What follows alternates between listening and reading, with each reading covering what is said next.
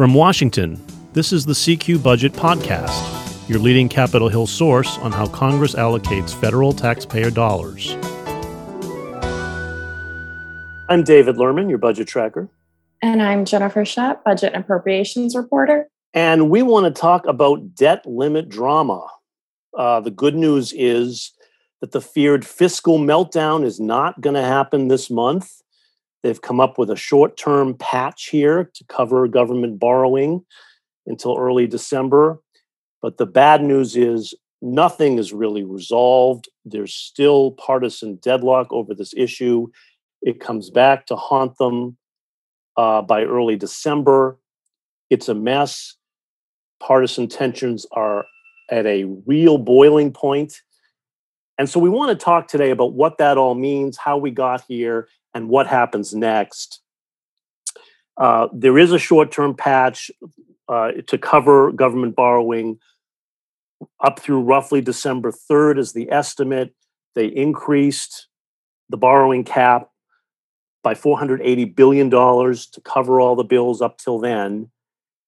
Uh, it was a, a, raucous night in the Senate last night, which we'll get to, to to make that happen. But they got it through not quite a done deal yet. So, Jen, what has to happen next? Right. So, this short term debt limit agreement was reached midweek between Senate Majority Leader Chuck Schumer and Senate Minority Leader Mitch McConnell. And really, it has followed weeks of brinksmanship uh, and a little bit of concern from the markets and from the Treasury Department that the US would experience what's referred to as a default on its debt where the federal government on any given day cannot pay all of the country's bills in full and on time. And so, this is something that we've been hearing from Democratic leaders for weeks now that there would not be a default, but really the way out of that wasn't clear until Wednesday evening when they struck this short term deal. And then there had to be a lot of wrangling in the Senate on Thursday, particularly among Republicans uh, about who would, which 10 Republicans, and it turned out it was 11 Republicans in the end, would vote for that procedural cloture motion, which allowed the Senate to move on to that simple majority approval vote, sending this legislation to the House, uh, which is expected to come back into DC on Tuesday to approve this legislation. But because this is a bill that's only supported by Democrats right now and Republicans are vehemently opposed to it, Democrats in the House can only lose three of their members on this vote and still send the legislation to President Joe Biden for his signature. Um, and there's a chance that they run into a few issues over there, particularly with the moderate faction, which is not particularly a fan of voting on legislation in the House that gets changed in the Senate and then comes back to the House, forcing these moderates who are really concerned about 22 reelection prospects you know, taking a vote on what was a suspension through December 16th of 22, and then now having to take another vote on a short-term patch, both of which were opposed by Republicans. And so that's going to be something that Democratic leadership needs to work on over the weekend heading into Tuesday if those moderates do have frustrations about this. But it's, I mean, the House is expected to clear this thing, right? I mean, uh, even if some moderates have re- you know don't love voting for a debt limit increase it's hard to imagine they would actually sink the whole bill i would uh, i mean doesn't that seem inconceivable? Well yes at this point in time it does seem inconceivable given the economic impact that a debt limit default would have on the country. Uh, but if you remember back to that first house vote on that longer term suspension through the midterm elections two Democrats did vote against that package. Um, and so that is something that Democratic leaders will need to be keeping a close eye on. Um, because, you know, if those two Democrats remain opposed to this provision and if they potentially gain one or two more colleagues in that level of frustration, this could be a real problem. Yeah, the vote will be tight, there's no question. But uh, we would think that House leaders know how to count the votes and they'll make sure they have at least just enough to get them over the finish line. Uh, and then uh, President Biden is certain to sign it. That's not that's not an issue. Um, and so what we'll have is a is a debt limit increase that covers the government's borrowing into early December. but this comes back to bite them pretty quickly here because by November they got to get going on some kind of long-term solution which is not easy because it's all wrapped up in this big partisan fight over the democratic reconciliation package that Republicans hate and they're taking out their frustrations over this debt limit issue and Jen there's still no solution in sight here for how to resolve it for any decent length of time. Right. And so one of the things that we heard Thursday on the Senate floor from Senate Majority Leader Chuck Schumer was that that vote, that cloture vote, and then that simple majority approval vote, which was carried only by Democrats, really showed that debt limit legislation can be approved without going through the budget reconciliation process, which is what Senate Minority Leader Mitch McConnell has been calling on Democrats to do for months. And what really led to this stalemate is that Republicans have been saying if you're going to pass this multi trillion dollar reconciliation package through that fast track reconciliation process without Republican input, then you should also be doing debt limit on your own. Democrats and Treasury Secretary Janet Yellen have really been criticizing that that sort of talking point and that belief amongst the Republicans by saying debt in the country has accumulated over multiple administrations. Republicans and Democrats alike have voted for legislation in the past that has added to the deficit and therefore added to the debt. And so this is really something that the parties need to do on a bipartisan basis. And so what I think is going to be interesting is that Schumer and McConnell agreeing to this short-term patch which raises the debt limit by about $480 billion could get Democrats past that reconciliation process if they're able to bring moderate and progressive Democrats together on some sort of reconciliation package and get scores from the Congressional Budget Office that show that that package would, in fact, be paid for and not add to the deficit or potentially be paid for at an 80% or 90% level and therefore not add a lot in the grand scheme of things to the deficit and the debt. That could really change the sort of talking points uh, that we've heard from Republican and Democratic leaders on the debt limit.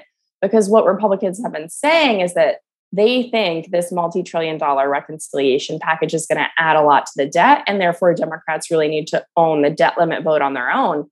But if Democrats can get this reconciliation bill done and get scores from the nonpartisan Congressional Budget Office out there that show it is mostly or entirely paid for, that is really going to change the dynamic because then the conversation about what adds to the deficit and therefore the debt is going to move back to that traditional conversation of discretionary and mandatory spending.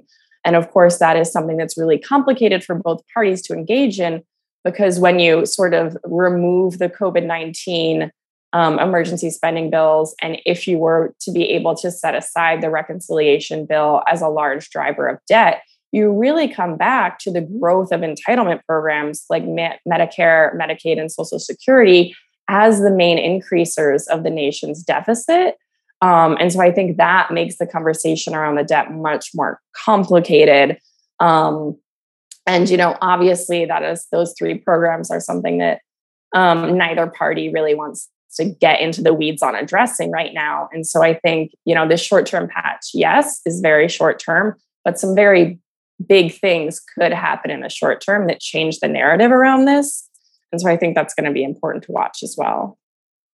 Yeah, that's a good point. What's most striking to uh, to me about this is is that both parties acknowledge that the debt ceiling has to be lifted. There isn't even an argument about that on the merits of it um, because the government will simply run out of money. They knew that debt was piling up. They knew they have to pay the bills. No one wants a default. So both sides acknowledge it has to be done. But this is just a case of extreme political hardball where it's political posturing to know who's going to take the blame for for raising the debt limit and it's all because jen of this reconciliation package this massive tax and spending package the democrats want to pass on a party line vote through the reconciliation process, which the rules allow, and and the Republicans are trying to tie that package to the debt limit. And that's why McConnell wants to force Democrats to combine them to do the debt limit as part of reconciliation. to say, ha, here's what you Democrats are causing the country massive taxes, massive spending, and a much higher debt limit, all wrapped in one bow. Uh, that's his strategy here in forcing them to do it through the reconciliation process. And Democrats, of course, are saying, no, that's not the image we, we want. And the, raising the debt limit now has nothing to do with the massive tax and spending package we want to pass. And of course, they're right on that, and at least in the short term, right? Because we have to raise the debt limit now, whether or not the reconciliation package even passes. Um, but Republicans want to say, hey, this package you want is going to end up raising the debt even more, and we're not going to give you a free a free blank check to do that by just suspending the debt limit.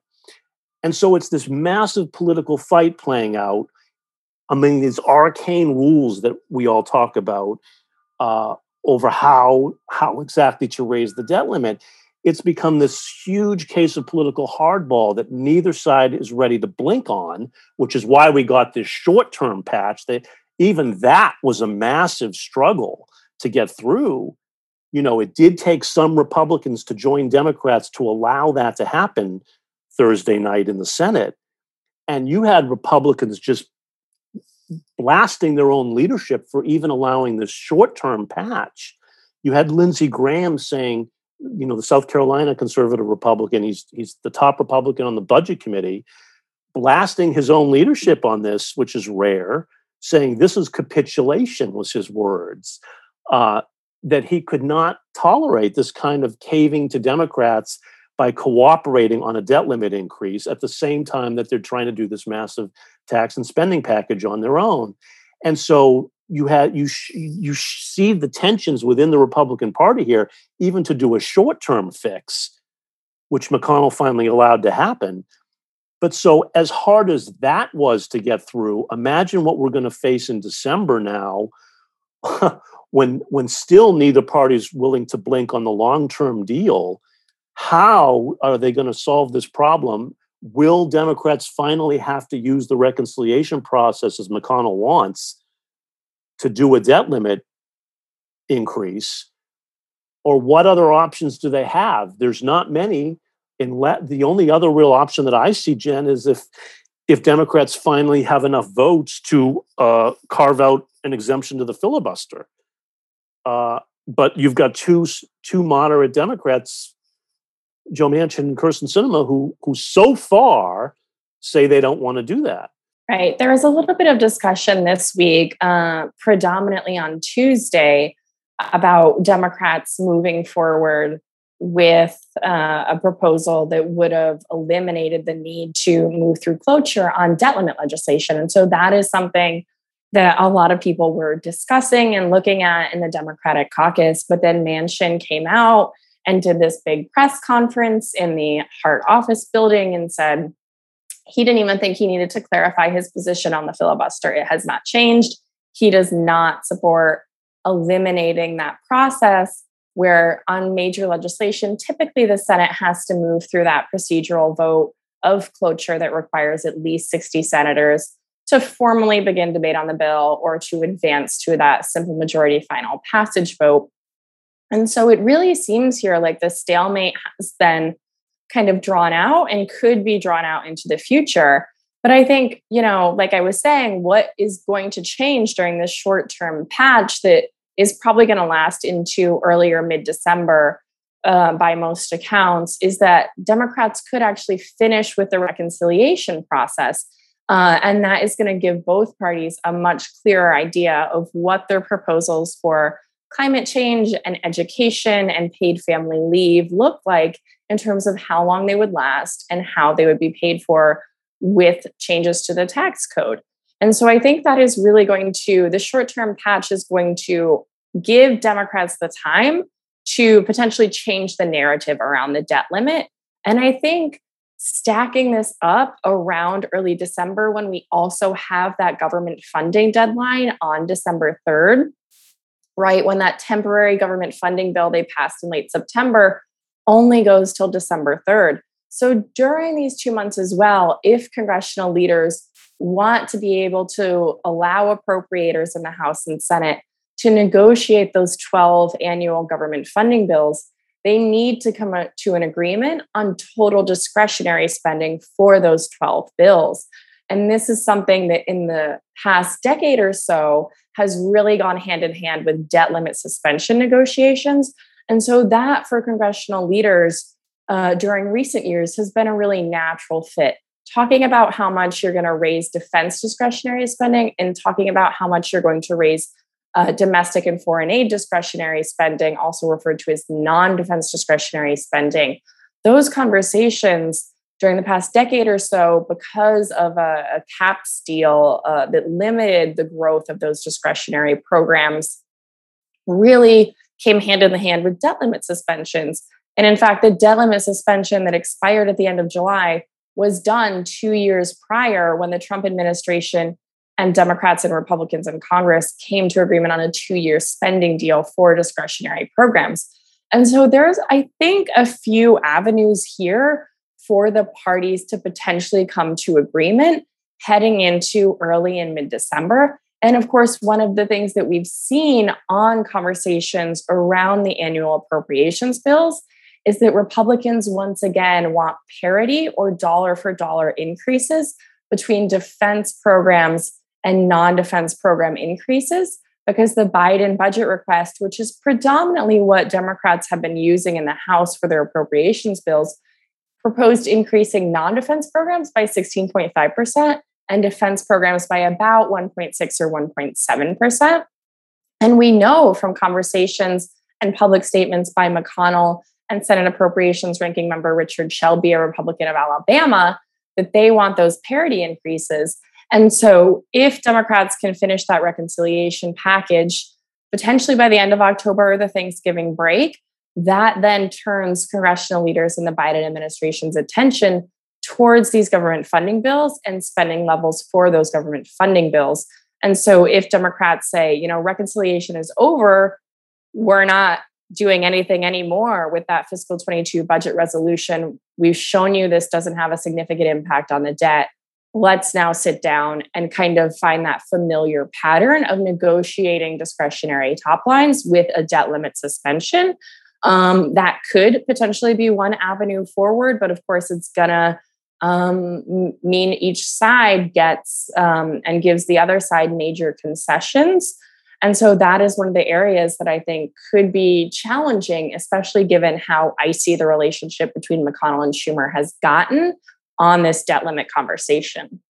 Yeah, so you're suggesting there could be some kind of mega deal in December that solves the spending level dispute and and and comes up with a way to suspend or raise the debt limit at the same time as part of a grand bargain bipartisan trade-off package which is how they've handled it in the past question is if democrats had just rammed through this huge reconciliation package on a party line vote that republicans hate will there be much cooperative spirit to come up with that kind of a mega deal right after that to make that happen. Uh, that's a tall order. Uh, and it, it really, you know, it just speaks to this. This is the ugly challenge here of, of, of a divided country and a 50 50 Senate. And you've got a Democratic Party chomping at the bit to get big stuff done while they have the power. And so they're relying on this partisan reconciliation process and it's it's bringing everything to a boil and making everything really hard to do and we certainly saw that this week with this debt limit fight which still isn't over so stay tuned. That does it for us today. If you have any questions or comments about our podcast we'd love to hear from you. You can always drop us an email. The address is cqpodcast one word at cqrollcall CQ.com. The CQ Budget Podcast is produced by CQ Roll Call, a leader in nonpartisan political and policy news and analysis for more than 70 years. CQ Roll Call is part of FiscalNote, a global technology and media company. Thank you all for listening. I'm David Lerman, your budget tracker. And I'm Jennifer Shutt, budget and appropriations reporter. You can always stay up to date by subscribing to the CQ Budget newsletter.